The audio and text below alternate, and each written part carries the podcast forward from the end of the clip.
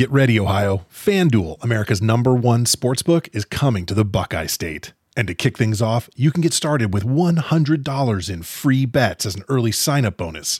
Plus, when you sign up today with promo code OhioSB, you'll be all set for when FanDuel goes live in Ohio. Then you can bet on all your favorite teams and all your favorite sports with $100 in free bets. Just download FanDuel's top rated sportsbook app.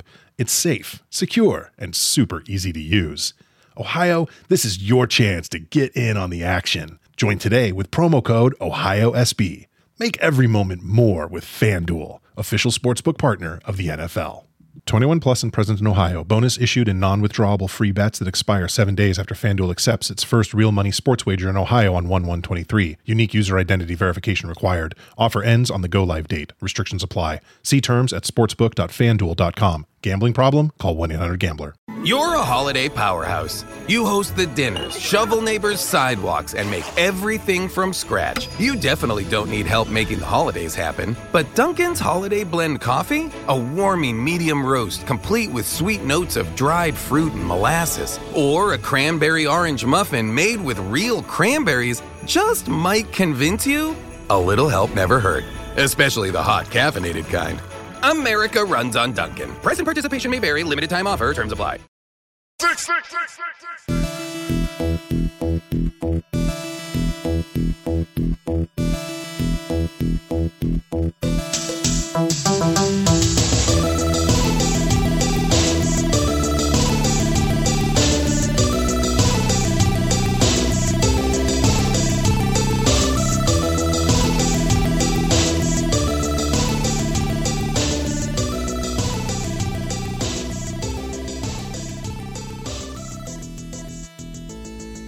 Hello, Braden Herrington here with a special show. Yes, this is up next. Yes, we can be your your NXT friends and your Dynamates and all that, but we we do other things here on this show, and that's talk about movies and TV shows and pop culture. Well, a movie came out this week that uh, I once upon a time ago said I would review if this movie uh, is in fact real, and well.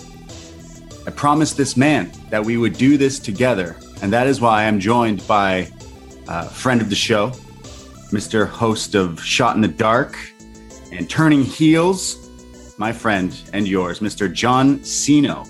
Hello, good sir. Hey, dice, Goots? Your resident Hey. D'Angelo here.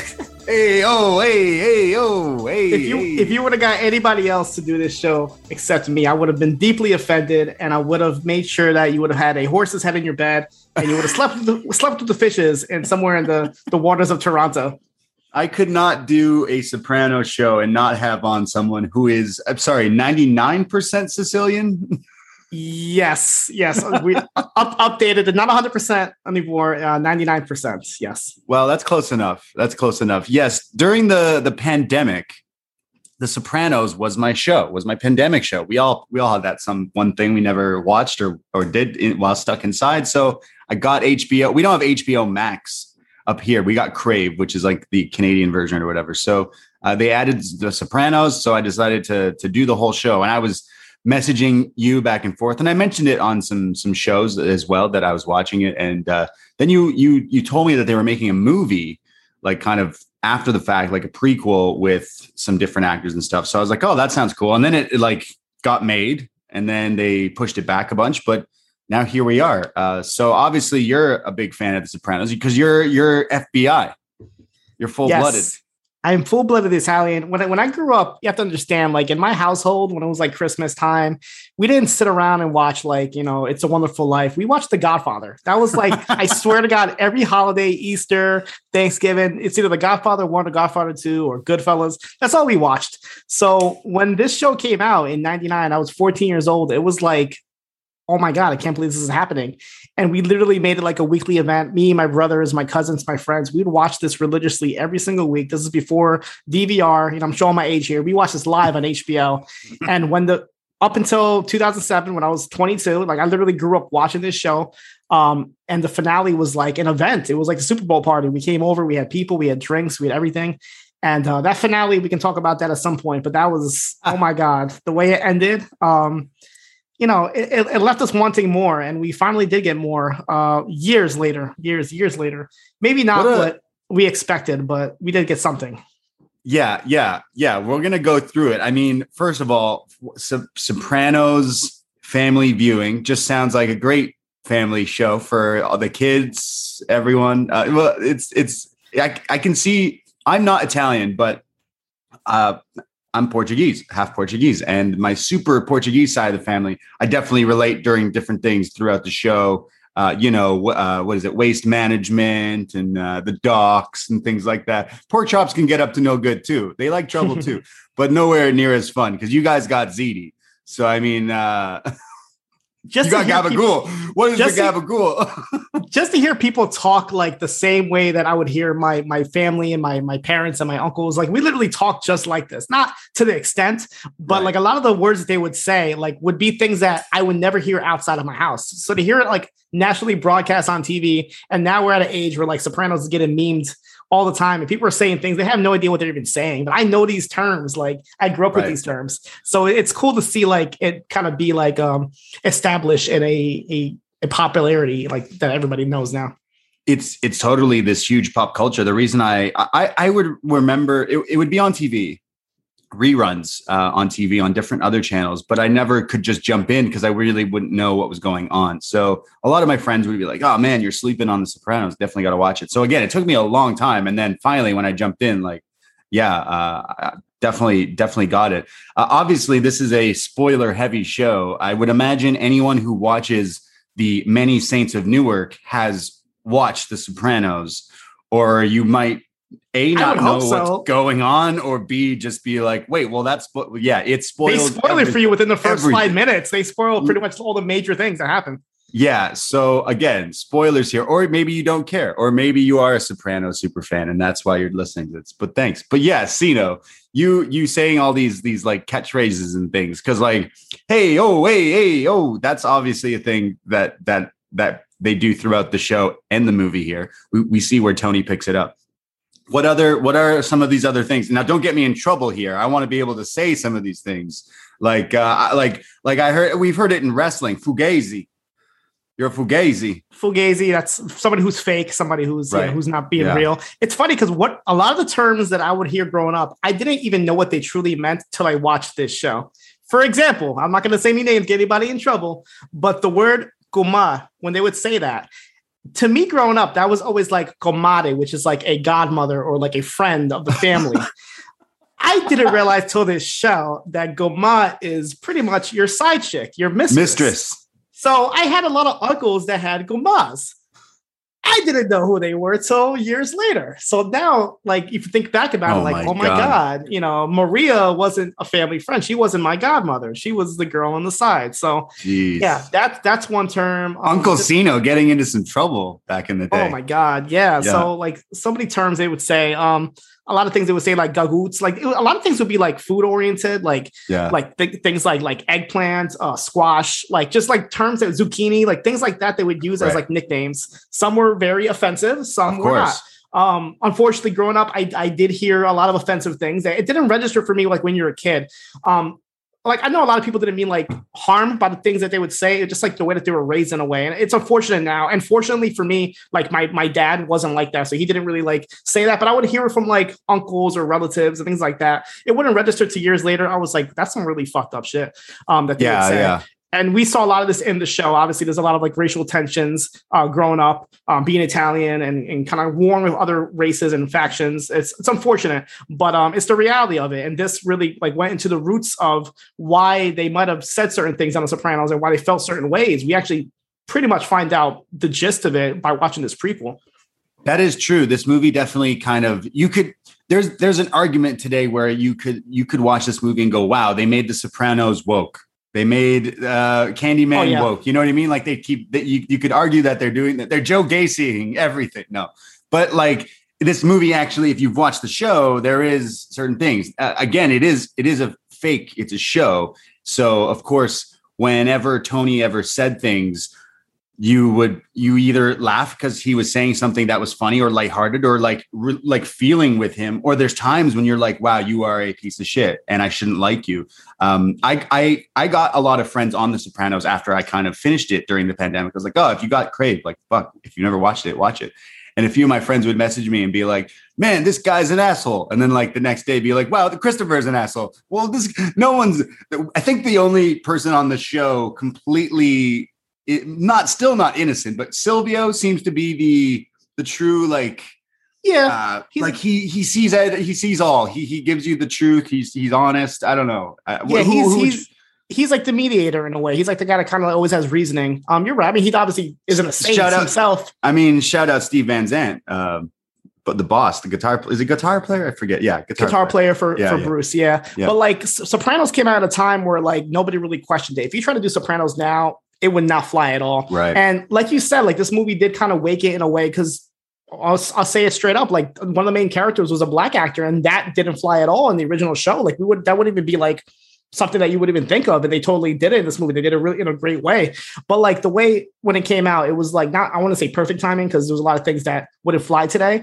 But um, it came out at a time where people didn't really question it, and I would feel bad for somebody watching it now, hearing all the hype of the movie and trying to watch it and not really connecting with it because there's a lot of offensive things that they did. But um, Yeah. it's based on a life that is very offensive. I mean, this is people that kill for a living, so it's like don't expect them to be like guardian nice angels. people. Yeah. yeah. Because everyone on the show, so like even Carmela, in in a way, does ends up doing things. You're like, okay, like what? She's probably the most innocent. She got like the short end of the stick, but she's reaping all the benefits. She's, you know, so there is. Like, it's the same with Breaking Bad, right? You people always compare Walter White and Skyler, and it's like, yeah, well, I, I genuinely just did not like Skyler. Carmela has the likability factor for me. Um, yeah, I, I I love watching the show, and and um, obviously a lot of the actors are no longer like in this movie because like it's supposed to be a prequel and stuff but um other than like obviously tony what are some some of your your characters that stick with you or or certain parts or just anything uh specific because just before this i was like oh i gotta quickly put on like a best of kind of video or something on youtube to kind of get me and a lot of it was paulie and paulie Yeah. to me is like man he has some the the paulie promo on snakes is Yes. a five star promo, pipe bomb promo on Snakes. Uh, love that stuff. Um, Chris, to me, yeah. it was always Christopher. Christopher, like, Christopher. always- you always made me laugh because Christopher reminded me of like my brothers and my cousins all merge into one with like the way that he would say things and the way he would mess things up. Like the one episode where he's like trying to pitch a show and he's like, it's just like Law and Order, SUV. Like it's SVU, but obviously he didn't say it right. But like things like that would happen all the time. And just like his characteristic and like just being off the hedge and everything. I loved him. Um, I, I love Paulie Walnuts, obviously, Silvio. Um, Furio doesn't get enough love. He was the guy that kind of like came in Oh. and, and messed things up with Carmela. Then he disappeared and went back to the mountains of Sicily. you know, never what, seen again. like one of the best moments I thought was uh, was when uh, Furio. It's he's he's with Tony and there's a propeller, right? okay, yes. And and Furio's just like you, you know he's thinking about something, and you're like, oh shit, what's gonna happen? And then, then that's when he like decides to disappear. And like, yo, that actor isn't in that many movies. He should be in a lot more. He's Furio. to me, when I whenever I watched that, I always thought like this guy's not an actor. This guy's like an actual like mafioso that they brought in, and that has been done a lot. If you go back and watch like Goodfellas and Godfather, a lot of those guys aren't actors. They're legit uh, guys that have connections that they used. Um, Junior always like even though he was an asshole, I always f- f- thought hate Junior, Junior. was Hate, yeah, hate him. This, to- heat on Junior. this movie had like really like Batman Begins. Uh, uh, I guess uh, shades for the characters like Junior, like find out how they became like supervillains in a way. Um, but yeah, he was a character that kind of always made me laugh. But uh, everybody from the show like just always stood out to me. There wasn't like any character that I could say like I hated on the show. Yeah, like Christopher and Paulie Paul, that were definitely my favorite, and that's why I definitely love the episode where they're together and that was the Barrens something. Yeah, that's that, like one of the best episodes. yeah, that's clearly one of the interior decorator. That's one of the best episodes. But there's also like the the movie premiere when he finally gets his movie made and like it's shit, but like everyone's like, fuck it, you did it anyways. Uh, I also love when they go to is it Italy uh, when they get when they like pretty much pick up Furio. Um, Yep. When when Chris goes off the bin like off the end and gets into the drugs and stuff. Christopher was one you could like feel for as well. Uh, definitely one of my favorite. And that actor, I know he's got a podcast doing the Soprano stuff.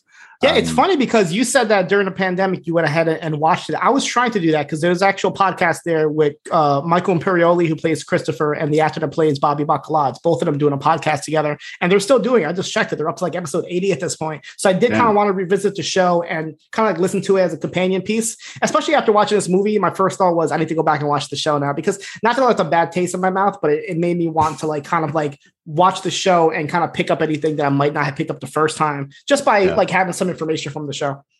Yeah, uh, that's why I'm definitely just like, hey, what did you like from the show? Uh, Siino? what? Are, uh, yeah, because I watching some things and kind of remembering things, and then watching the movie and trying to be like, oh man, like the, the uh, pussy, the character pussy. Uh, When he finally, when they got a, when they figure shit out and they take him out on the boats to go uh, sleep with the fishes, that's that episode is is pretty awesome.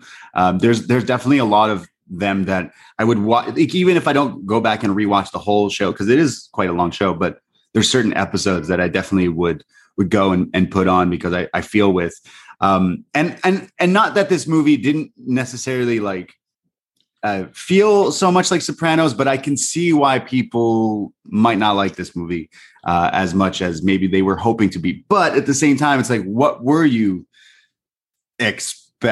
Because Yeah, I mean, none of these actors are in.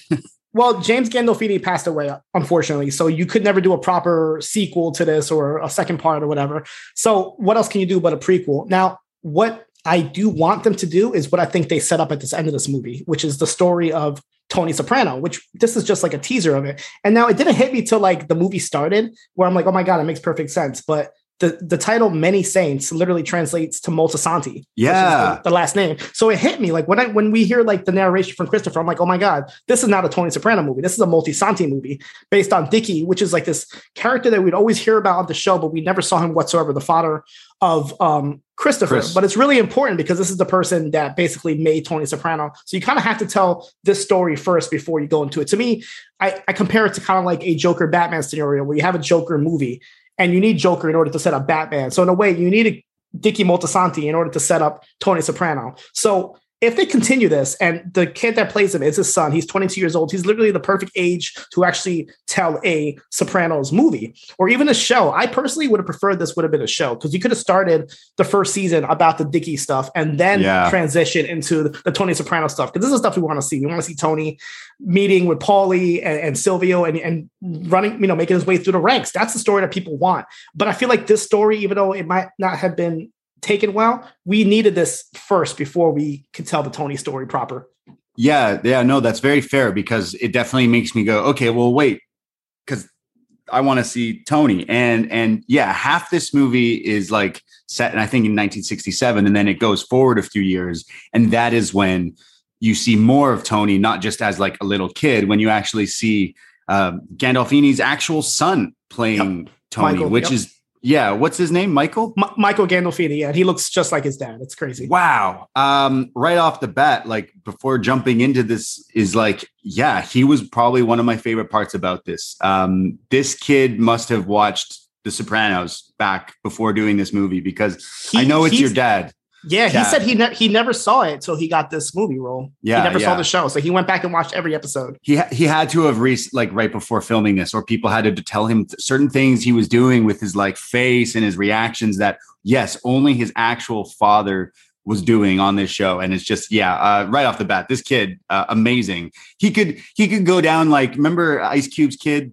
He did uh, nwa he's done some other things and i know he's Mhm. got some things on the way but he kind of he kind of was chilling for a while he wasn't doing too much uh, i do i'm a huge fan of it i thought he nailed it as ice cube but how weird of it when you're playing your dad who's super famous and then it's kind of the same thing here but you're playing your dad who's known for tony soprano so just what a um, amazing thing to be able to do uh, in his like honor and everything.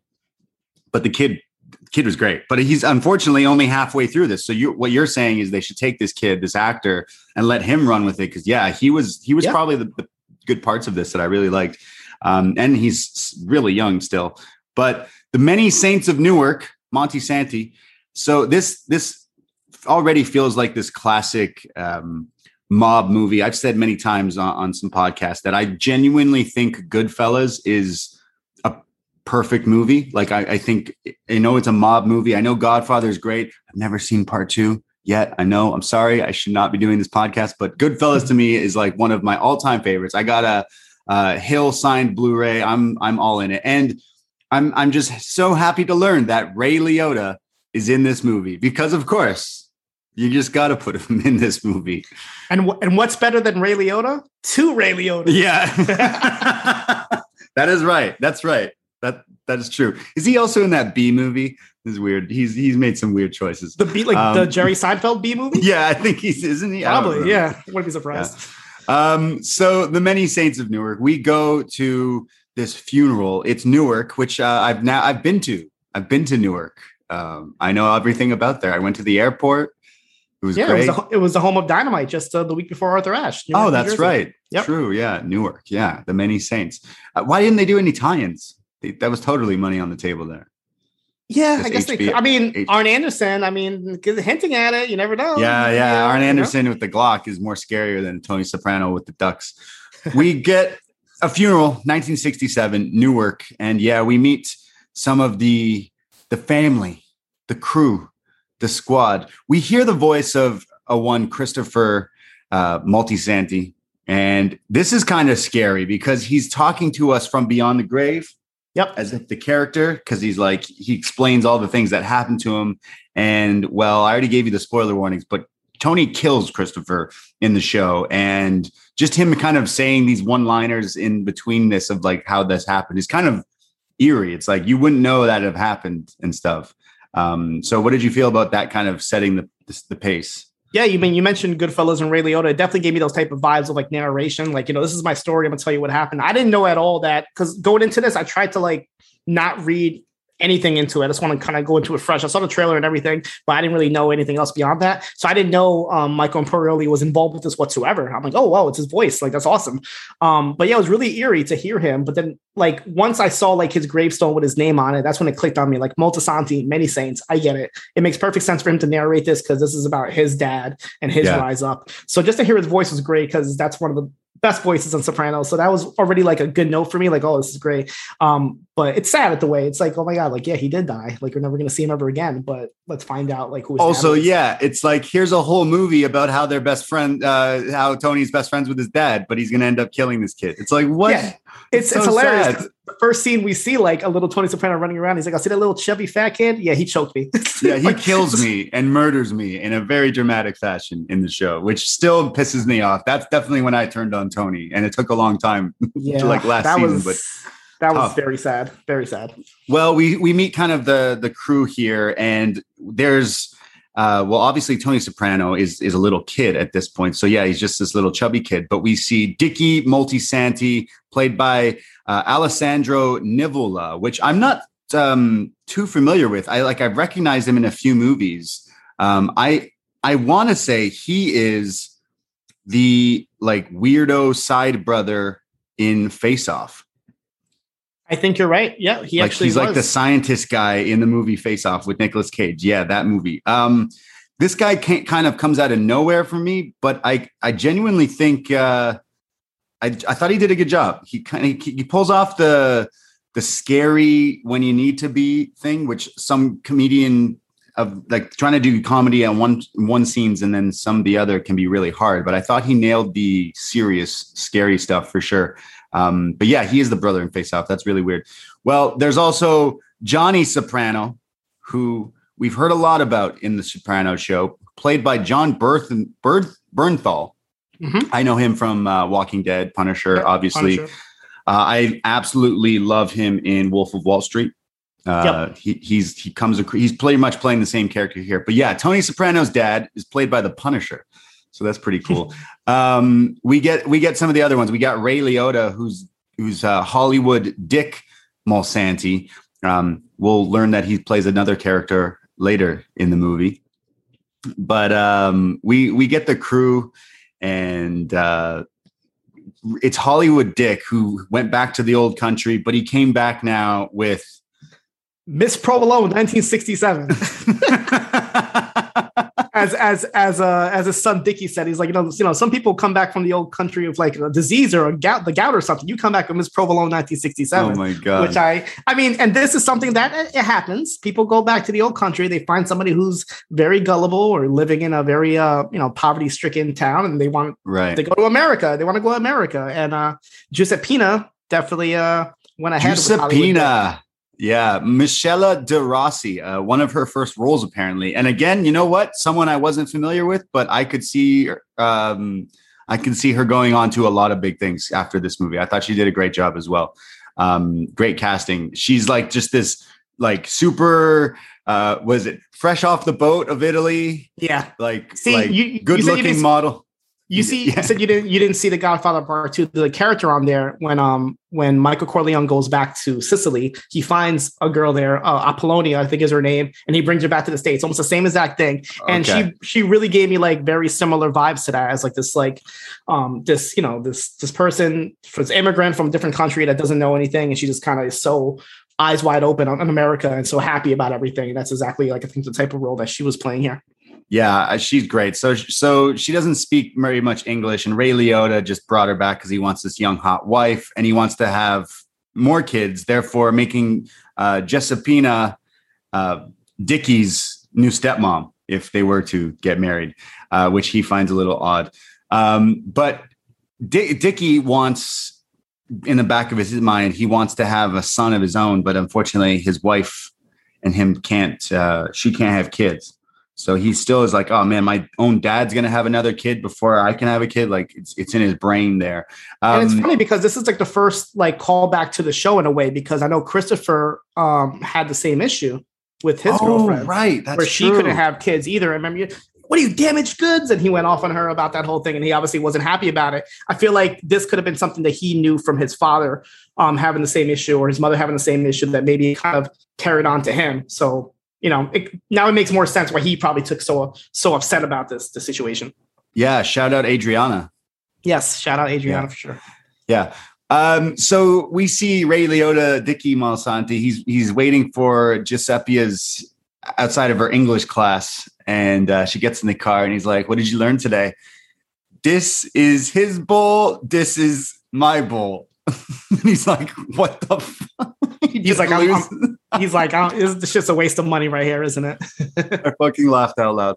Uh, so um, we see some of the the crew here, um, and and it's weird because there's a lot of people like from the show. Like there's uh, Junior is one of these guys play, played by Corey Stoll. I'm not familiar, but he's playing Junior Soprano, who's a lot older in the show and very uh, how you say cunty.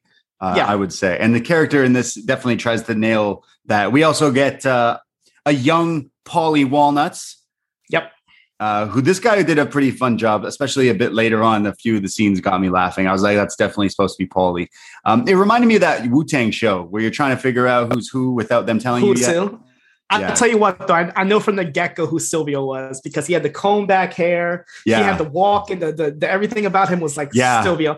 See, the, the the good and the bad about this show is you had characters like Big Pussy, Silvio, Paulie, who had to like they had characters to go by. So in a way, it felt like a parody. Remember, like when on Mad TV when you had uh, Will Sasso do James to do uh, I did James love Will? Sasso's. Yeah, I did love that. that's what it came off as unfortunate it was like okay these guys kind of feel like a parody in a way because they're imitating them so that had that was a disadvantage of the show but then you had characters like Dickie and uh, Johnny Soprano where they didn't really have anybody to copy it was all original it was like you literally this is who you are you make the character how you want so those characters to me fit better so I'm not going to say I didn't enjoy like Silvio and Paulie and all them because I love the original characters but it did feel a little bit of a parody in a way Yeah, you're not wrong because and they're also supposed to be a lot younger.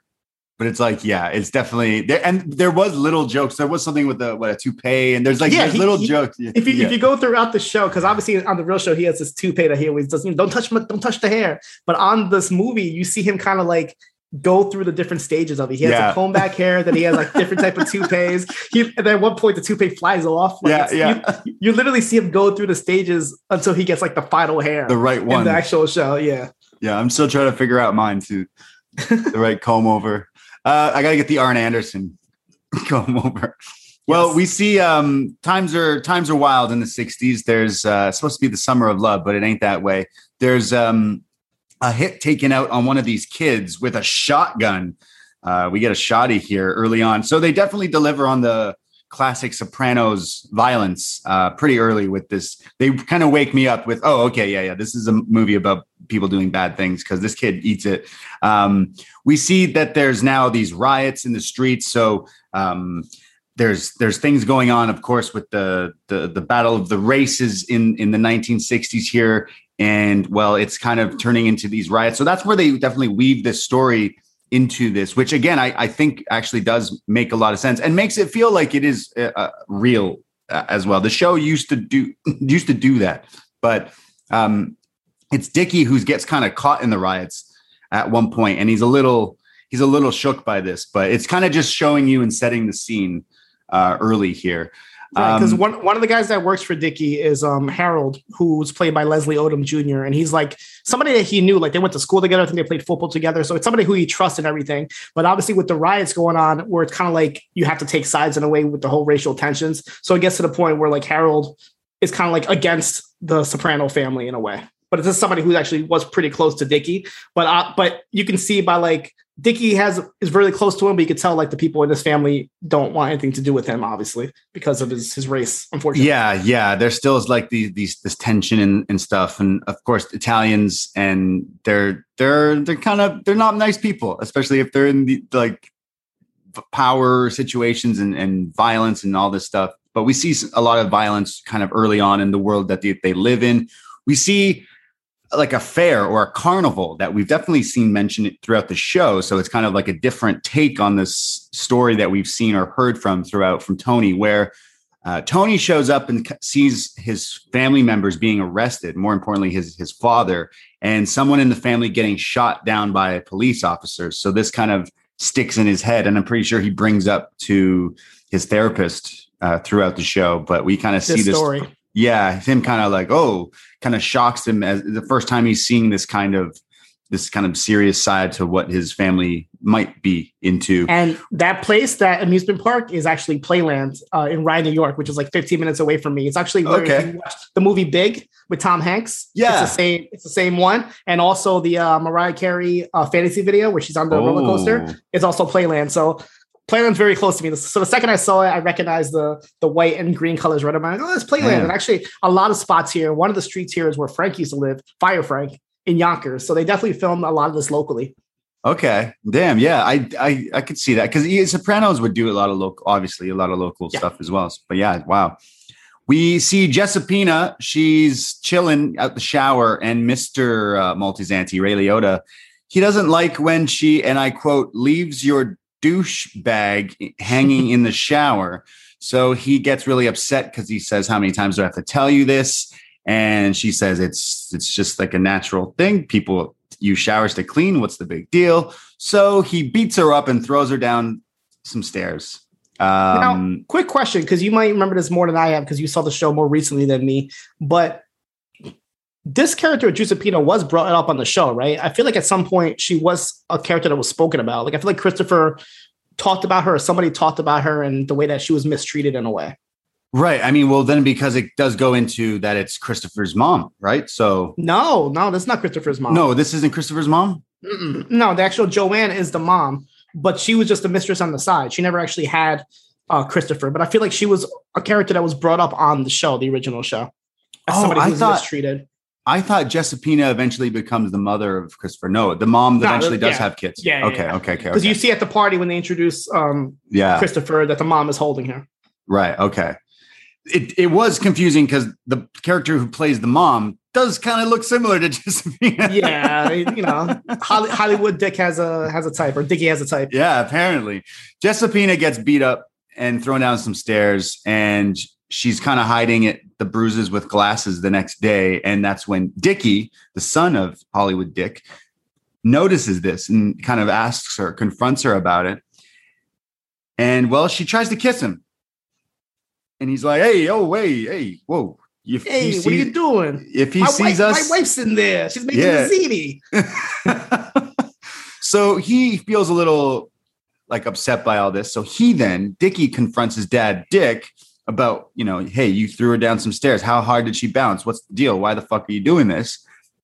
and he's like, you know, don't tell me how to, I don't tell me what to do. I do what I want because uh, well, Ray Liotta, play, Ray Liotta plays a real good mean guy in anything he Oh, yeah. plays in, and he plays that here. But unfortunately, uh, Dickie doesn't like the way he treats his women, so Dickie beats the shit out of him in the car, smashes his head against the the, the, the, the wheel, but he goes a little too far, and the dude is uh, dog food. Dude's head Yeah. is bashed in, moshed up, and um, he's like figuring out, like, "Fuck, I just killed my dad. I, what am I gonna do?" Young Tony Soprano bouncing a basketball, coming in like, "Hey, Uncle Dickie, what's going on? Hey, oh," and he's like, "Get the fuck out of here." Meanwhile, his wife's like, "Hey, honey, what do you want with the sauce tonight? I don't care about the sauce." Oh.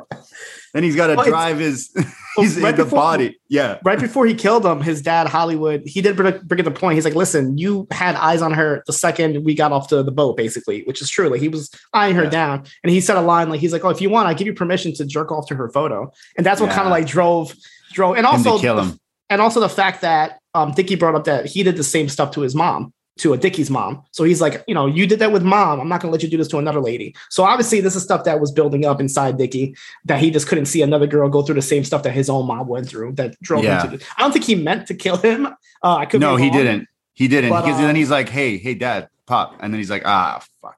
Yeah. I mean, his head is bashed in.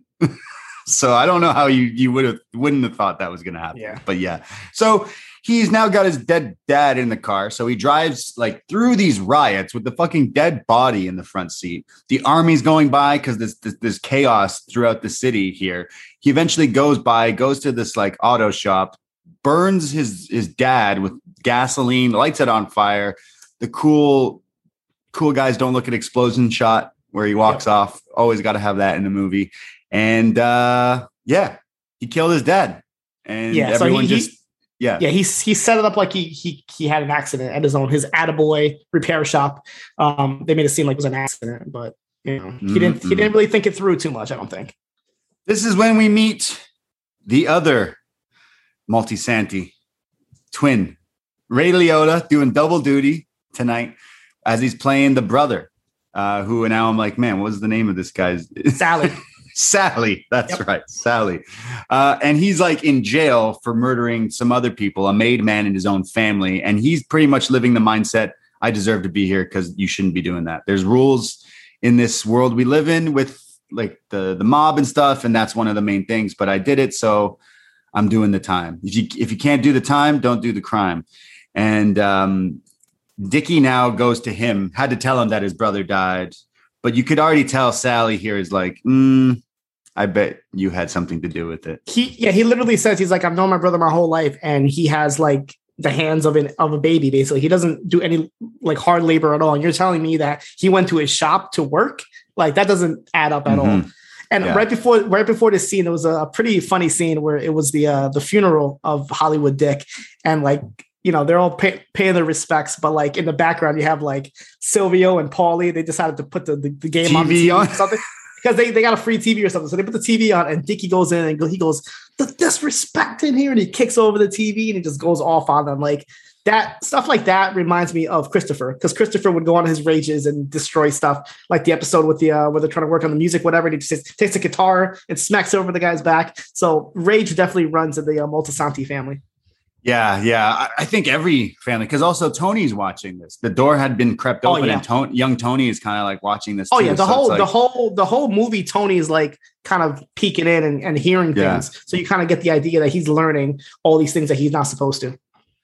Well, um, it's Sally who tells Dickie like, "Hey, next time you want to come by and chat, bring me a jazz record." So he's like, Birth "Yeah, of all right, cool, cool." Miles Davis. Yep. Yeah, I mean, Miles Davis is, you know, he's the coolest. Um, we get Tony, young Tony, who gets suspended.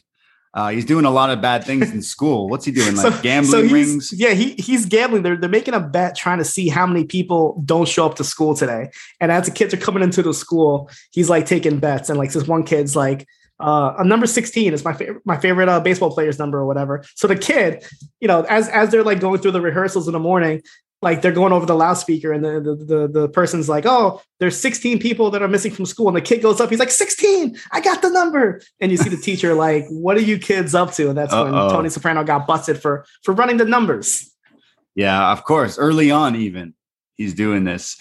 Um, so they get uh, they get Uncle Dickie to talk to him, and again the hey oh hey because watching the show. Tony Soprano, James Gandolfini, he does this a bunch. So does Silvio. So does Christopher. So does Paulie. Like the main crew in the show go, hey, oh, hey, hey, like a million times. And this is clearly uh, them being like, look, this Dickie uncle to Tony does it so much that there's no that's how that's why they all do it so uh i i couldn't even get through him doing this like pep talk to him because i'm pretty much he's just like hey oh hey tony hey oh stop doing the bad things. Oh hey hey oh um dickie brings a an album to sally but it's not quite the album. It's some trumpet album. He said this isn't jazz take it back. Um and this, this is when dickie kind of says that he wants uh wants a son and that one one day hopefully he can he can have a son and sal here ray liotta dropping some some knowledge. We could all take some some life lessons here that you wanted something and wanting leads to pain. So he's a little bit of a yoda here this ray liotta. Ray liotta. Yeah, this Sally, this twin brother is like the total opposite of what Hollywood Dick was. Hollywood Dick is just straight, you know, don't give a fuck attitude. While Sally's more like he's obviously been through some shit. They said he's been in jail because he killed somebody else that was a made man, basically. But they didn't really go into details on why. But you made it seem like Sally was like not good, obviously, but he definitely had better intentions than his brother did. and we get uh Dickie also gives Tony some money just because he's like, eh, there you go. Give you give you some some trick. Um, we get the the return. It's now gonna go like four years later, where Johnny Soprano, Jon Bernthal, is gonna be released from prison here, and he comes home, and it's a big celebration. It definitely doing the whole Tony Soprano Carmela thing with Tony and his mom. and Tony's mom, by the way, is um, just as awful in the show. I hate Tony's mom in the in the show. Oh yeah, And I- but I the, think- the actress here, Yeah, she's great. She was perfect. She says some of the same lines where she's like, "Oh, poor you," and does like the little Yeah. hand signals. The mom would do that stuff. She literally must have studied to the T. Uh, really quick, when they transitioned to like fast forward to when Tony Soprano was older, there's like a narration from Christopher, and I mentioned earlier how Christopher always like messes up things, and I'm pretty sure he said something about. Neil Young, like since the stuff that has happened since like the time has passed by, I'm pretty sure he mentioned Neil Young landed on the moon. I think he meant Neil yeah, Armstrong. thought, yeah, yeah, yeah, yeah, yeah. I was yeah, like, wait yeah. a minute, did he? did- that's like, did he like do your classic screw up? Like even in Yeah. even in even in death, beyond death, Christopher Moltisanti is still screwing up words. It's hilarious. He's like the guy. He's like the broken telephone friend that you got. Like, yo, did you hear about uh, COVID? They say uh, it's giving us mind control uh, things. Wait, are you talking about the vaccines that are? Yeah, yeah, yeah. The vaccines. Uh, they uh, like he's that guy who would like always Yeah. give you the broken information. Yeah, I thought I thought I was crazy too. I was like, I kind of gave a second. Like, wait, did, Wait, did did he say? that? Which yeah, it definitely fits the the tone of his character through the show. Well, we see Johnny's out of jail. He's having a fight with his, uh, his his his old lady. We we then get start seeing uh, Dickie, not Dickie Bird, but Dickie. He's uh, he's got a guma, as you you mentioned earlier, a side chick, a mistress, which is, of course, Giuseppina. He Yep. he's now hooking up with his dad's his dead dad's, who he's murdered, by the way, uh, mistress. So things are getting a little hot and heavy there.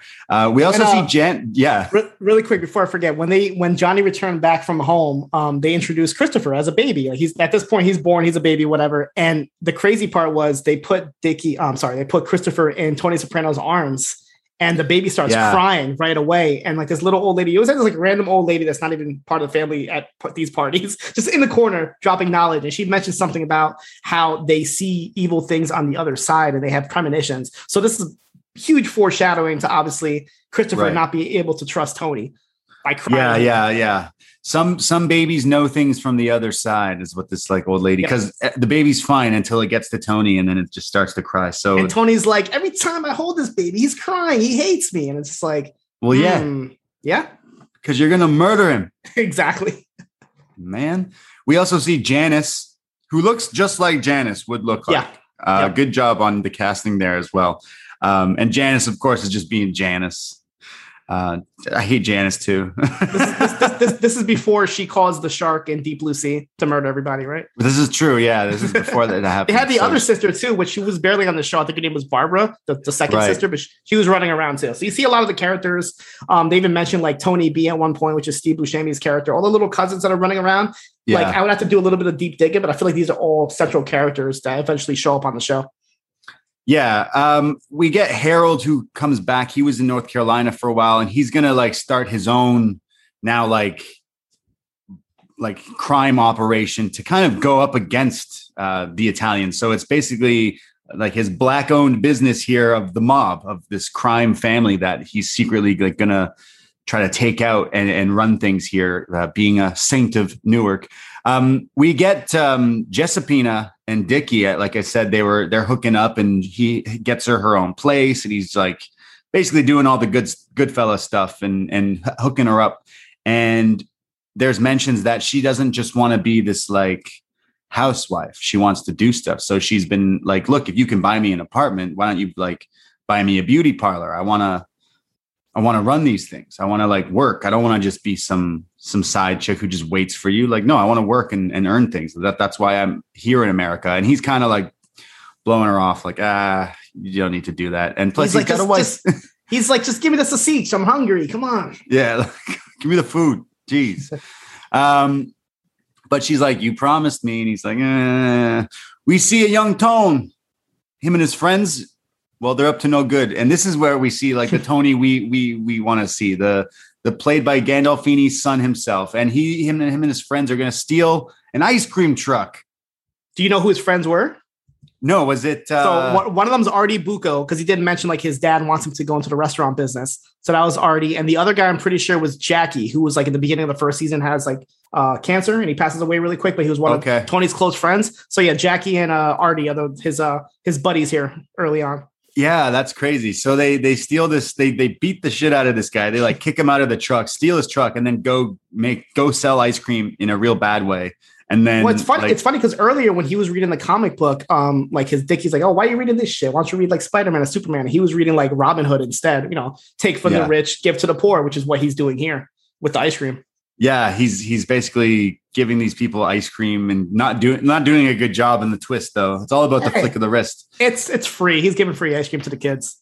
And it, that's pretty much what he does later in the show. He just Yep. he's Robin Hood. He's given to his family. Uh, it was a pretty funny scene with uh, this kid and stuff. Um, we get uh, so obviously Tony's getting in trouble from all these antics he's getting up to. So there's a scene with uh, like parents in the car. I think it's, it's Tony's mom and dad. Johnny's driving, and then Dickie and, and his wife and his wife, yep. and uh, they're talking about Tony, and they're talking about like the kid's got spunk. He's going to be a football player, this and that. Uh, uh, and it's kind of Dickie who's like, "Yo, Johnny, like if that's what he wants to do, let him do what he wants to do. Like don't don't like force things on him and stuff like that." And they obviously don't want him to go into the the world of crime, but you could tell Dickie's kind of like, "Huh, he would be really good at that though." Um, and this is where Tony's mom, Tony's mom, goes off on the show so much. And I thought again, the actor here, she's going off. And I thought for sure, I was like, wait, this can't happen because Yeah. she's alive in the show. But Johnny pulls out a Glock, aims it at her fucking head while he's driving, shoots it, but he purposely shoots through her like honeycomb hairstyle. Yeah, her hair. Yeah, I couldn't believe. oh this. my God. I Well, laughed so hard. I was like, and she's in shock. I kind of wanted to see this because like we didn't really get much of Johnny Soprano on this show, but from the um, um, in this movie, but on the show they always made it seem like he wasn't a good guy, no matter what the mom would say. The mom would be like, "Your dad, Johnny, she's a saint." Like she'd always like talk good about him, but everybody in the background knew that he wasn't a saint. So to see a scene like this, like holy shit, he literally shot an Arn Anderson Glock right through her hair. Like, and she didn't even flinch. Like, and now you kind of find out why she was so messed up. Like, she obviously Yeah. was psychologically affected by everything that happened, and she would take it on Tony and the kids later on. They both suck. His parents definitely Oh, suck. yeah. No wonder he became a crime lord because his parents just, yeah. Uh, I thought this was a crazy scene though when he's just driving and does this. Um, I laughed so hard. Giuseppina, Giuseppina, well, you know, uh, she she got busy real quick with her.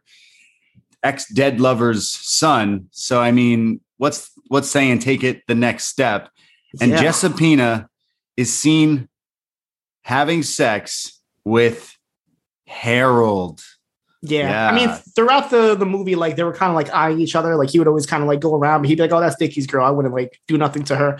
Um, but yeah, this is rather quick. I mean, she had a. It wasn't that big of a fight. She had a fight with with Dickie about the beauty parlor, and next thing you know, she kind of just jumped into bed with Harold. Yeah, so she's having a great time. He's having a great time. He knows he's literally fucking over Dickie and and getting some at the same time. And uh, she's just living her best life. Fucking Yeah. over Dickie while getting Dickie. Yeah, that she's she's fucking over Dickie while getting the Dickie. Um, she she's like mentioning like, yeah, you know, like uh, he wants me to stay at home, and I just don't do that. She's kind of basically like, I'm a free spirit. I want to do whatever I want. So, uh, well, that's happening with with Giuseppina and Harold, but Dickie does not know that. Um, there's then um, like a, a drop that's happening. So really, Harold kind of knows some sort of ins and outs from Dickie. So he's kind of using his insider knowledge to kind of fuck him over with his own stuff. So there's like a shooting where there's a guy doing a drop of money, but they take it and they're like intercepting the Italian families. Uh, well, their their money, their drops, and their their work. Yep. So the uh, the crime family that we know, Moltisantis, well, they pay a visit to Harold's boy in like a chop shop in a car shop, and oh boy, they make him talk. Uh, this is definitely your classic Sopranos violent scene here. Uh, as the guy's not talking, he doesn't want to say who put the hit out or anything. So they all hold him down on a like metal thing table in the car shop, the auto shop. They grab the car drill. Mm, you know what I'm talking Mm. about. That's that Yep. sound that it makes. Ah. and well, they put it in the guy's mouth and they drill. And wow, this is gory and just fantastic. How has this not been like used more so in movies? This this pretty much sounds like a they should do this a lot more. This is great. Yeah, This isn't a everybody death. This isn't Yeah. a death, but like best best uh not in No, death. no, the guy best- definitely died. No, Oh, yeah, the guy they, dies. Shot him with the gun. They definitely killed They him. yeah, they shoot him afterwards, but like definitely the best, like yo, a fucking Yeah, car was- drill thing in your mouth, and the teeth are flying out and everything. Yeah, it's something. Yeah. Something. It's more like out of like Hostel or Saw. It's like one of those type of like gory deaths. But you have everybody here. You have uh, you have Big Pussy. You got uh, Paulie. You got Silvio. And this is the scene where Silvio stands up there and he's got his his his tea is all white is with blood and his hair is just hanging out. Yeah, yeah, he's yeah, like, yeah. He's like, hey, what are you gonna do?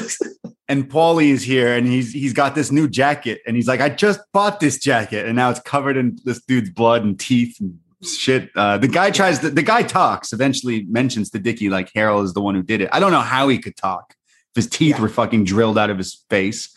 Um, but yeah, this scene was awesome. They then shoot him after they get the knowledge, but Dickie's like a little concerned now that Harold is the one who set up the the the traps on this like drop and one of their boys getting shot and everything like that. So he's a little scared.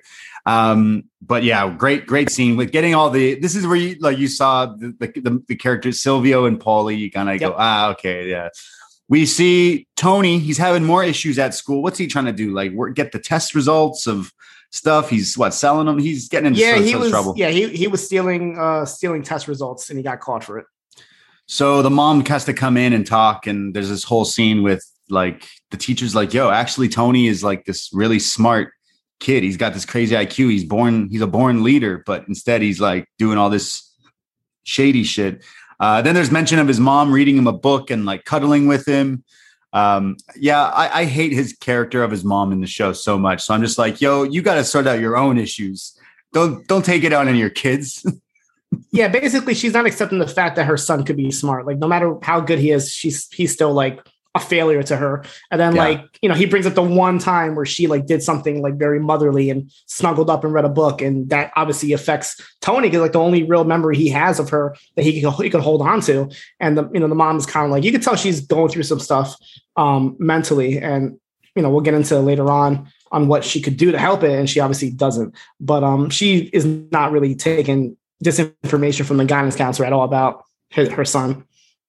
we get this epic shootout with Harold's gang and uh, the the crew we know, and it's like everyone's getting shot. Uh, Frankie at one point. He he gets shot here. There's Johnny, who's it's it kind of reminds me of when Tony in the show is almost getting shot and like escapes in his car.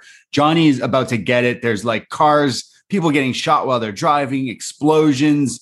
Uh, Dickie goes in the bar, loads up his shoddy, and Harold comes out. It's like this almost uh, very crime thriller shot here with Harold and and Dickie in the bar.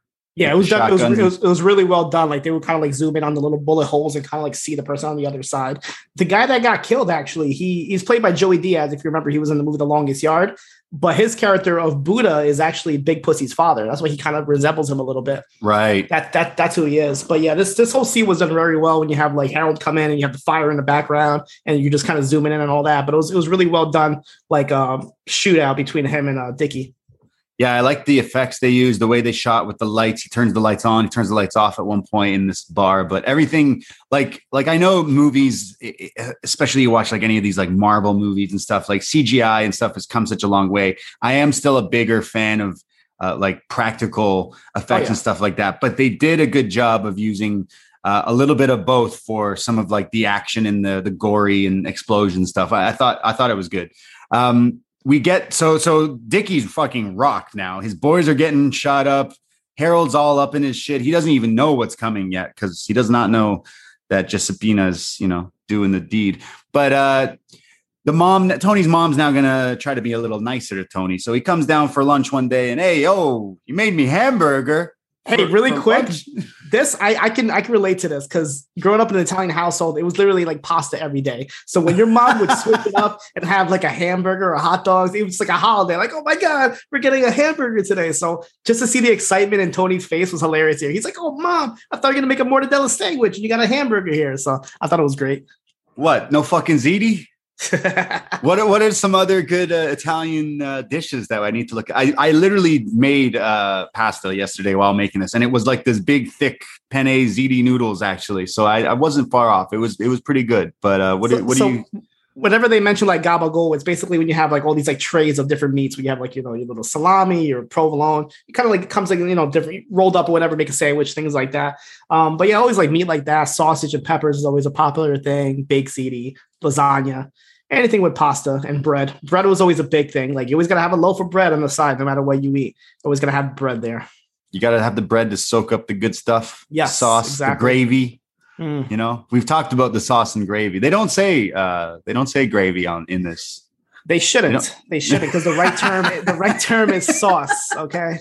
I remember when when my when my son was born, uh, my my sister in law bought like a little uh, a onesie, and it said like in this house we say gravy. I took it. Oh, I was oh. like, Megan, I appreciate the gift, but take this and you can have it back. My son will never wear this.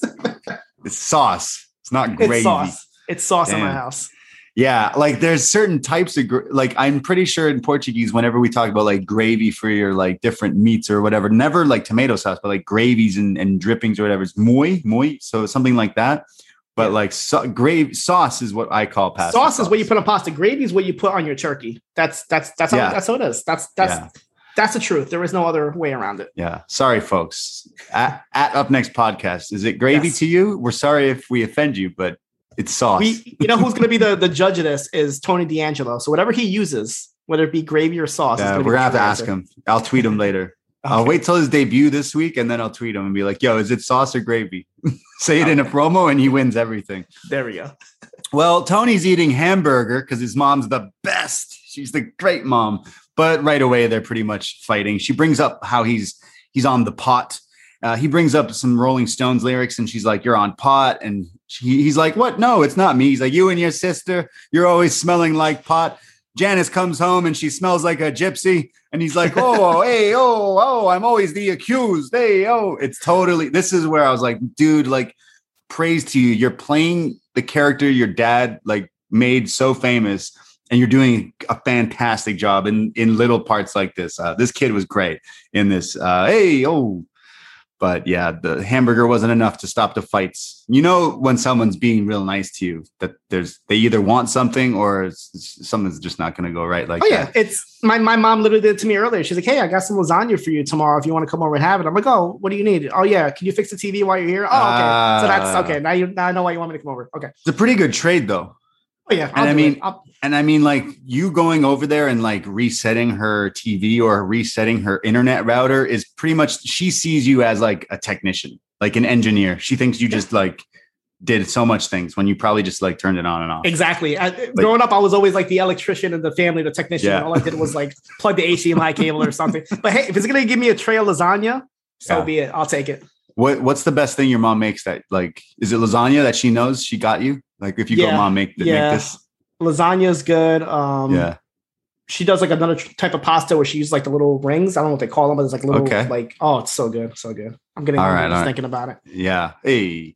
Well- Tiramisu is another one. You ever heard tiramisu? Oh, Tir- oh, of course. Yeah. she yeah, makes yeah. tiramisu from scratch. Oh, Isn't that shit a- like cra- like these cookies, these crackers with like yeah, it's the uh the what do you call it? Like the the the vanilla fingers, and you put like the coffee, and you put like the the mascarpone cream inside. Yeah. of it. yeah, it's amazing. I've had some. I, I've had some from like Italian friends who like, oh, my mom made this, or like they learned, they got the recipe, and like, yeah, it's it's good. Or then you go to a real fancy Italian spot, like, yeah, it's it can be Mhm. really nice. Coffee cake. Uh, we see a funeral because uh, we mentioned is it Pussy's dad who uh, Yep. got shot up, and uh, everyone's kind of sad there. We see uh, an origin story of Junior as he slips in the rain and lands on his back, thus creating the fact that he's always got a bad back. And he's always And- a right cunt. Yeah, and he's he says his famous line, "Your sister's cunt." Oh my god, there's Junior. There's a Junior. yeah, yeah, yeah. yeah. So Junior's uh, hates Dickie now because he he blames him, and, and his wife's like, "Yo, what the f-? like?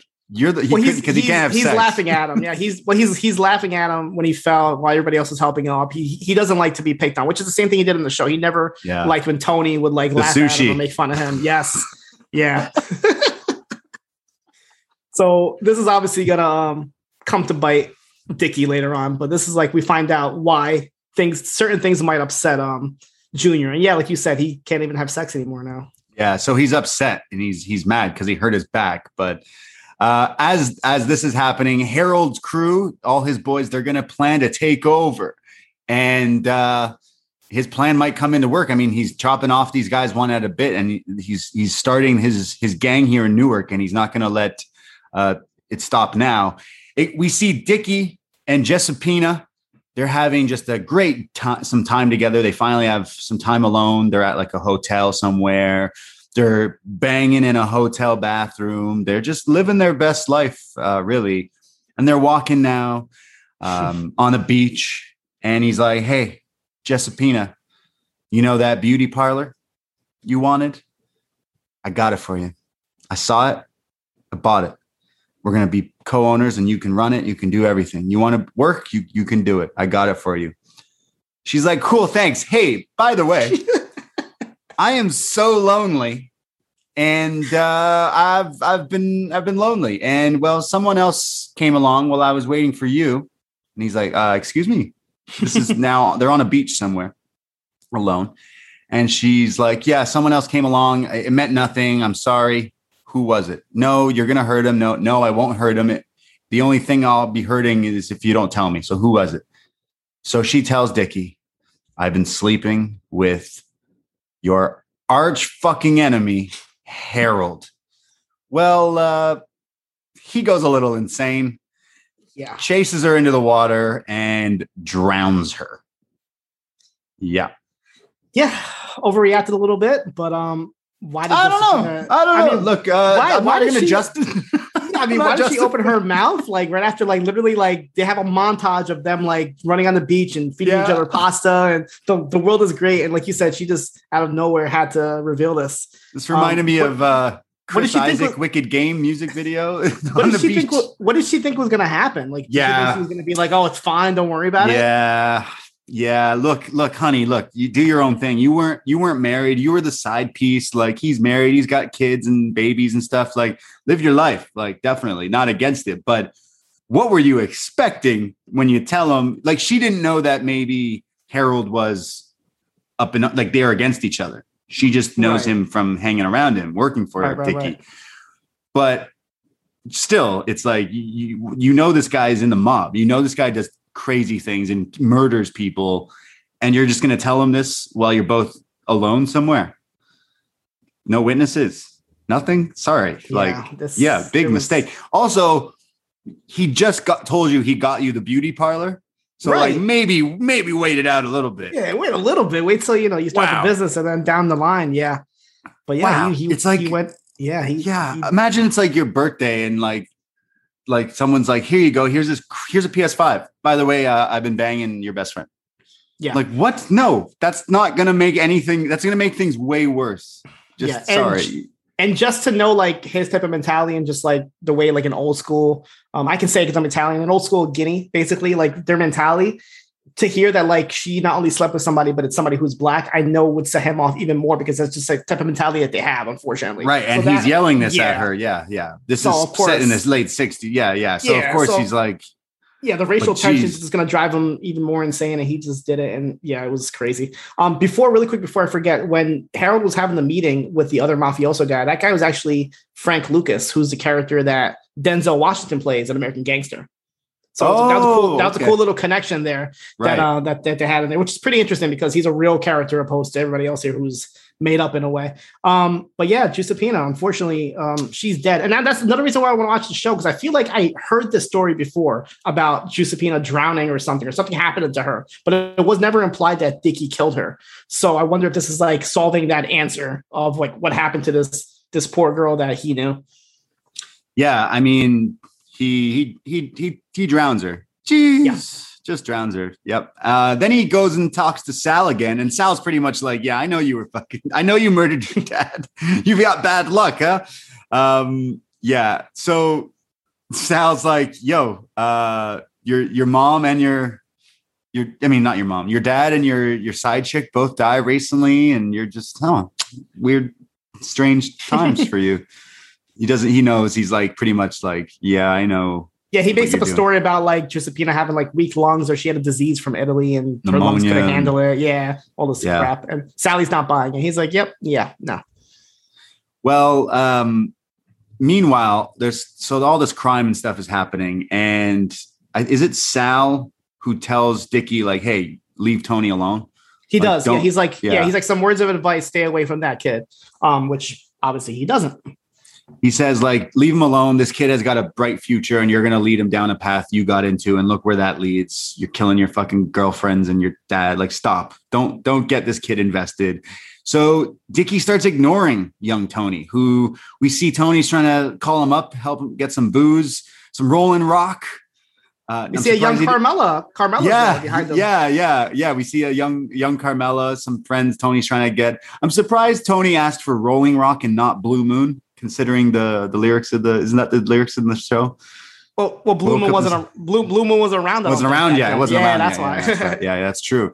Um, but Dickie's like no selling him. He's not answering his calls. He's hanging up. So Carmela and, and is like, oh hey, uh, I like I like how she did look like him. Uh, Oh, yeah. look like her. Sorry, yeah, yeah, uh, Yeah, as did. well. Um, we we see that every time Tony che- keeps trying to go to Dickie, he's ignoring him. He turns the lights off. He's telling people he's not there. So Tony's getting a little pissed off, but not going away. Um, and then finally, Dickie is like, can't live like this. He's like, gonna go up against Sal's wishes, where he's like, you know what? I'm gonna, I'm gonna meet Tony and, and have a discussion with him. And we never will will know what that discussion is because the next morning when Tony goes to meet him, he's waiting for him, having his milkshake, his chocolate milk. Uh, Dickie, uh, Uncle Dickie doesn't show up because we see Dickie coming home that night before.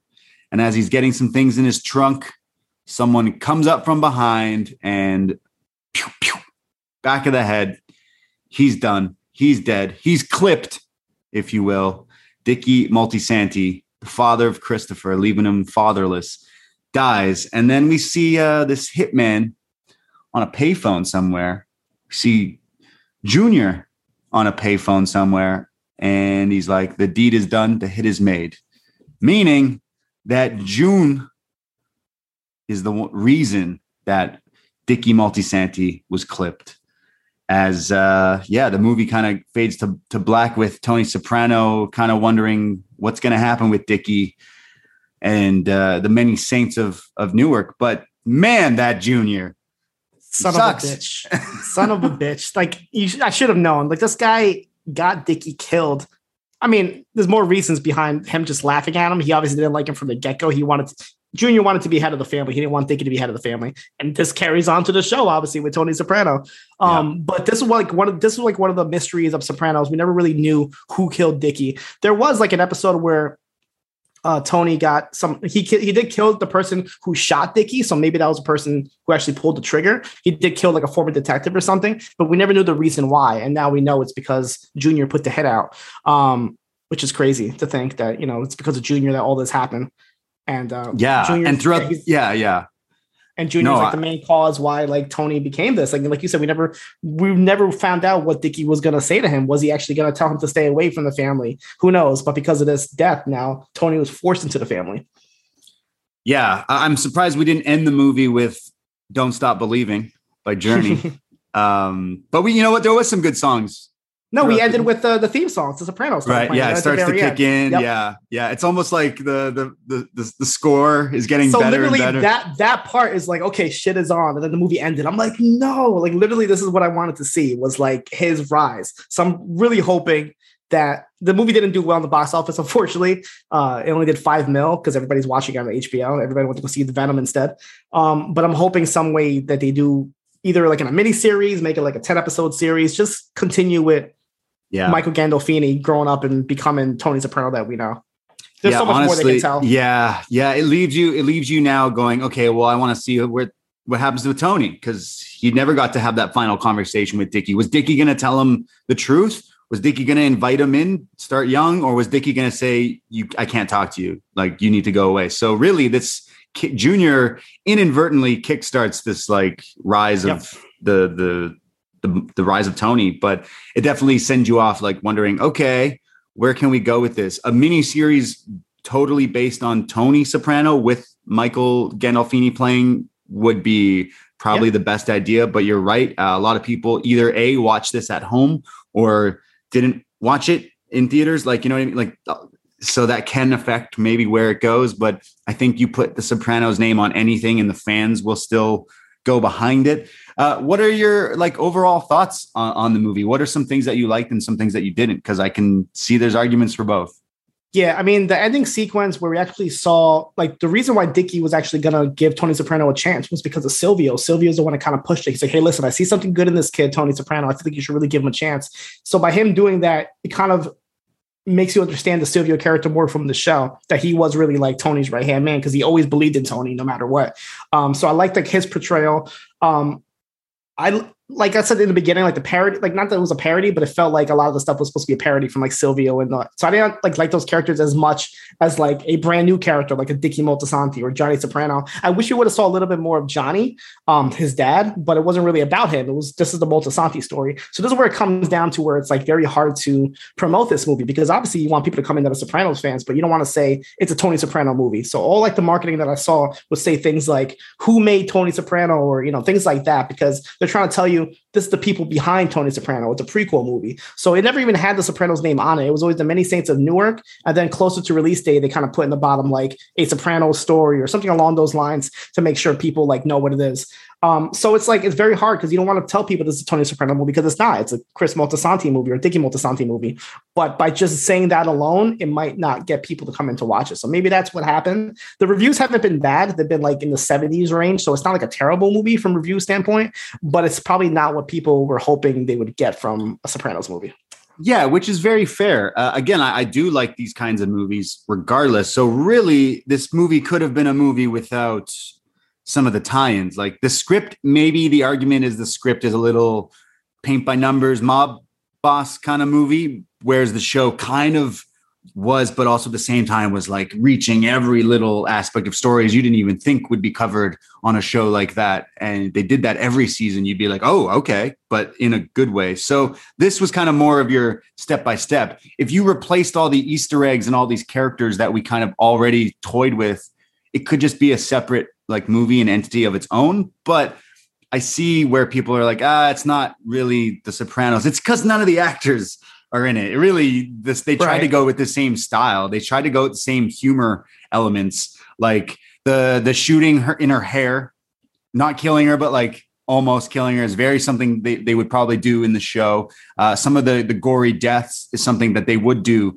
in the show. Um, a lot of the comedy stuff, like one liners, they tried to obviously, like you said, almost parody the old characters, but there were certain like lines and stuff that definitely stick with you. Um, as when you watch The Sopranos was always about like this mob boss guy going through therapy and like the his whole complicated life, but it's like there was always like life lessons in between episodes. Well, I think I, I, think that's where like the Dr. Melfi character you're talking about. I think that's where Sally kind of took the reins of that. He was kind of mediator that was yeah. kind of giving giving uh, Dickie some good advice. So I, I, feel like we still had little elements of that between that and the guidance counselor. But um, I can see what you mean. But also like this movie, like the fact that it took place in the 60s and 70s, it didn't really feel like Sopranos. It felt more like Goodfellas in a way because yeah. of the time difference. What they could have done if they really like thought more of this out, maybe even make into like a mini series, was do the Godfather 2 route where it's a prequel plus it's happening at the same time. They kind of could go back and forth. They could have did that. They could have showed some of the stuff in the past while jumping back and forth to like present, not present day Tony Soprano, but maybe like Tony Soprano in the 80s, like as a little bit older, going through the the crime family. Yeah, yeah. It, it, was different that it was set in in like the different times, whereas The Sopranos is so modern. Like they try right. to use things that were like topical, uh, which this did for things that were in the 60s. So I, I, I definitely still I didn't hate this movie by any means. In fact, a few people were like, "Oh, like this movie was a bit of a letdown." So I kind of was going in expecting something a bit worse. Um, it was it didn't like necessarily blow me away because again it was kind of like okay I can kind of figure like I knew something was going on with Junior I was like I hate you I already know and I hate the mom I already I went in hating them and I still leave hating them but they definitely like fill you in on on certain things it's it's it's kind of like Star Wars. Like if you watch the OG Star Wars movies and then maybe watch those really weird prequels, it might like make sense of certain things, but then also make right. you go, wait, well, what about that? And like whatever. But uh, overall, like I think this was meant to just be like a fan service. Like, hey, look, you know we know you guys love this show and people keep rewatching it. Like, why not try to do something, continue on with the story? Um, so I, I genuinely thought they they did uh, they did a good job. I, I didn't walk away watching this movie being like, "Oh, that sucked." Uh, it kind of it kind of flew by. It, it kind of flew by actually, and it was like about two hours. So yep, it was um, two hours. Yeah, it's you have to think about it. It's very hard to take a show that had what six seasons, over hundred episodes, so much meat to that show, and yeah. it's one of the best shows of all time. On top of that, so to take that and try to like condense it to a two-hour format without any of the characters, because you had to do a prequel, right? There's no way you could have did a sequel because a James Gandolfini passed away, and B, most of the characters on the show were killed off. So like, what else can you do but a prequel? Um, but like I said, they they had to tell the story first. You had to tell the Moltisanti story first. Plus, it was one of the characters that wasn't really expanded on. You heard about the the legend of Dickie, but you never actually found out about it. So now the right thing to do is to carry off of this. Now it just sucks because I don't think it's gonna financially do good enough. I know that like David Chase and like Terrence Winter, who's one of the writers, discussed like possibly doing a prequel. I'm sorry, a sequel to this with Tony Soprano in his 20s. They would say they would do it on a heartbeat. They said so. Hopefully, they have enough, you know, support to do it. Um, that's what I'm hoping for. I feel like there's so much more you can tell now. Now would be the perfect time to do it.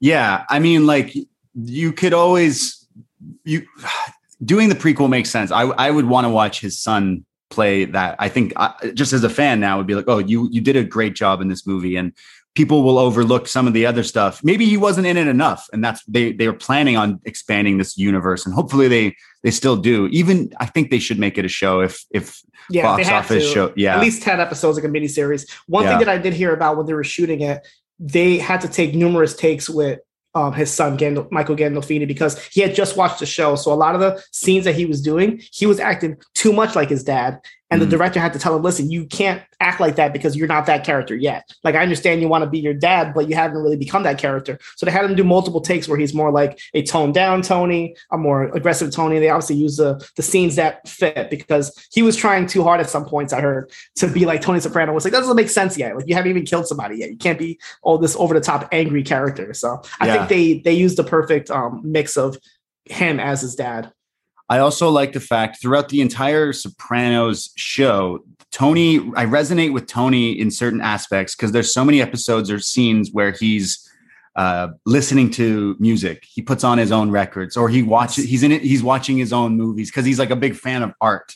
in some weird way, this mob boss who has some random time to himself will consume music or movies. And they definitely showcase that in this, like, like him mentioning the Rolling Stones or him in his, his room listening to records or or him watching was it like uh, old movies and stuff like that? Like um it ties into the fact that like he's all like he is kind of a smart guy like and it, and it plays in with that. I thought there is a lot of undertones and there's probably so many things even i've only watched the show once through that have like completely gone over my head but Right. uh, like another thing that pops looking- up is obviously in the first episode of the show, he had the connection with the ducks, the white ducks. They signified like rebirth Right. in him. And the scene where he actually catches Dickie murdering his dad, he saw a blackbird. And then somebody later on said the blackbird represents death Mm. or bad things going on. So you had you're kind of like you're you're uh, you're back and forth between the two different type of birds. So that another thing Right. stood out for me. That's true, yeah. Aspect. Yep. Yeah, I didn't even think of that, but that is totally true. He had the the birds there. Um, yeah. Any other any other thing? Because I did I did like the music in this. I know throughout the show there were certain songs. I mentioned that uh, episode where they're back in the old country. There's some music that I still listen to. Uh, there's an Italian band. I'm blanking on them now, but it was a banger when Christopher's like. Uh, getting lit. Um, but the music throughout the show is amazing. But I thought the, the selection through here, any mob movie, you play some old Rolling Stones or 60s music and you're you're pretty much set. But I thought the the people behind this did a really good job of uh, doing a, a bit of a fan service to to to us because I, I hope people who were fans like ah it's not the Sopranos I wanted. It's like ah they were making it for you still. Like I still thought they they delivered. Um, uh, but yeah, but yeah, Yeah, a couple of like little Easter eggs that like I, that stood out to me. Like they obviously went back to a lot of the spots, like the sausage, uh, re- sausage factory that they have in the series. They, Right. they they use that as like their front. The Bada Bing Club wasn't around yet. yeah, couldn't not, not yet. Yeah, no family Um, friends. One of the guys they mentioned, I think it was in the beginning of the movie. Like Harold has mentioned that, like uh, I think he was chasing somebody who like didn't give him the money, and the guy's name was Leon Overall, which is interesting because in The Sopranos they have a flashback of Tony Soprano's first murder, and it was a guy named Willie Overall. So I wonder if there's any like sort of connection between the Mm. two, having the same last name. So things like that stood out to me. But just seeing like a lot of like the the similar um places that they went through in the show and kind of like went back to it was definitely something that kind of st- you know brought the nostalgia out of the movie for me. Yeah, it makes you want to watch the show back again. That's exactly what I'm gonna do. Yeah, yeah, I feel like I'm gonna have to go episodes. and and watch it. Yeah, definitely the the Christopher uh, Pine Barrens episode, or whatever that one's called. That one's great. Uh, Siino, where can people hear you on some other shows? Because you you've been doing a lot here on this feed. Yeah, by the time you hear this, this should be episode seven of Turning Heels. It's the second to last episode before the uh, season finale or series finale. We're not sure yet if the show's even going to get renewed for a second season for Heels. So check me out, me and B Detroit, uh, Shot in the Dark every Wednesday. Uh, I got my reports on PulseWrestling.com talking about Impact Wrestling and MLW weekly, as well as any weekend shows that they might do. Like I know Impact has a uh, Knockouts pay per view that's coming up this weekend, so check me out on that. And uh, who knows, I might pop up here or there on your favorite upNXT or Post Wrestling podcast. Yeah, I mean, you're doing so much. I mean, Shot in the Dark on this feed is 15 minutes, but you cover all this wrestling that other people might not watch. So if you want to know what's going on, definitely listen to it. Some some say you can make a cup of tea, make a coffee, all in under 15 minutes. You could be caught up on all the wrestling you don't watch. Uh, and turning heels, I'm a little behind because I'm behind on heels. But every time I watched, I would listen back, and you guys have been killing it. Shout out you and B Detroit. And I know that um, you guys maybe you like listening to us review movies and other things like non-wrestling. And you can do more of that on our Patreon, patreon.com slash up next for only five bucks a month. North American tier gets you over 350 past podcasts, the retro NXT reviews, best match ever, reviews from the six. We got some new ones coming out this month, including some crazy Halloween movies like Exorcist or uh, what did we doing? We're doing, I think, Child's Play at some point, something something like that. Yeah, we're gonna be doing Child's Twilight, Play as well. Twilight Zone, right? There. Twilight Exorcist. Zone. We're going to be doing some Halloween Havoc 96 from WCW, all sorts of stuff. And we're to also going to be doing Spectre 007 because uh, No Time to Die is coming out this week. So that's what we'll be doing. Uh, all these and more, only five bucks for North American tier. And I'm sure we'll be talking with you, Siino, uh, for one of these horror movie. I think we're going to have you on for uh, uh, what is it? Child's Play, Chucky? Yeah, whenever you have a, a movie of a small, short killer running around, I feel like I always get the phone call, like, "Hey, leprechaun, Leprechaun? child's play." Like, yeah, sure, I'll come and talk about little short murderers. Yeah. Uh, and of course, every Tuesday night, Wednesday night, we do upNXT and we do BDElite. Me and Davie will be chatting. Join us in the Twitch rooms as well, because that's always fun. The chat is always, always fire. And of course, the socials at upNXT Podcast, Twitter, Instagram for everything, shows, updates, everything. All the likes, all the RTs, they are appreciated. We hope you liked me and Siino chatting all about the Sopranos and the many saints of Newark. And uh, yeah, we'll be back in your ears uh, very, very soon. But thank you, John, for hanging around. Hey, oh, the gabagool, the gabagool. Uh, take care, everybody. I myself, Braden Herrington. You can find me Twitter, Instagram. I'm at the Brady. What about you? What's your What's your thing? Ceno Evil, C N O E V I L, on all social media platforms. If they are up and running at this point, we're not sure yet. Oh yeah, yes. Social media was in a craze today. Facebook, Instagram, WhatsApp. They were all taken down. So where am I supposed to get my views on life? Where am I supposed to get my medical advice and my all my information that is totally right? What am I going to do? Twitter. Uh, Twitter, yeah. IWC on Twitter though is a scary Yeah. place too. Yeah. Uh, thank you guys for listening. Take care. Goodbye. Be safe. And as Tony Soprano once said, even a broken clock is right twice a day. Your sister's cunt. Hey, oh, hey, oh.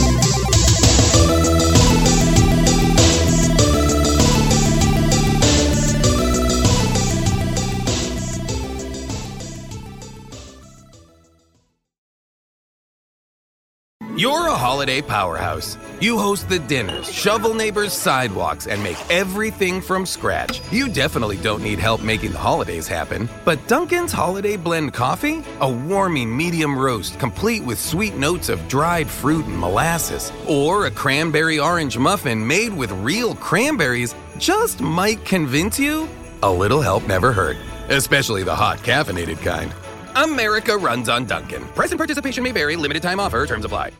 Hey there, BreezeLine has a holiday gift just for you. One month of free internet for all your family's gift sites, book flights, and movie nights. Get reliable, fast internet with speeds starting at 100 megabits per second for just $19.99 a month. Plus, free Wi Fi your way home for the first 12 months. And your first month is free. BreezeLine wishes you all a happy and bright holiday season. If only they could give you a little holiday relief from all the matching family outfits. Service subject to availability. New residential customers in select areas only. Visit breezeline.com for complete offer details.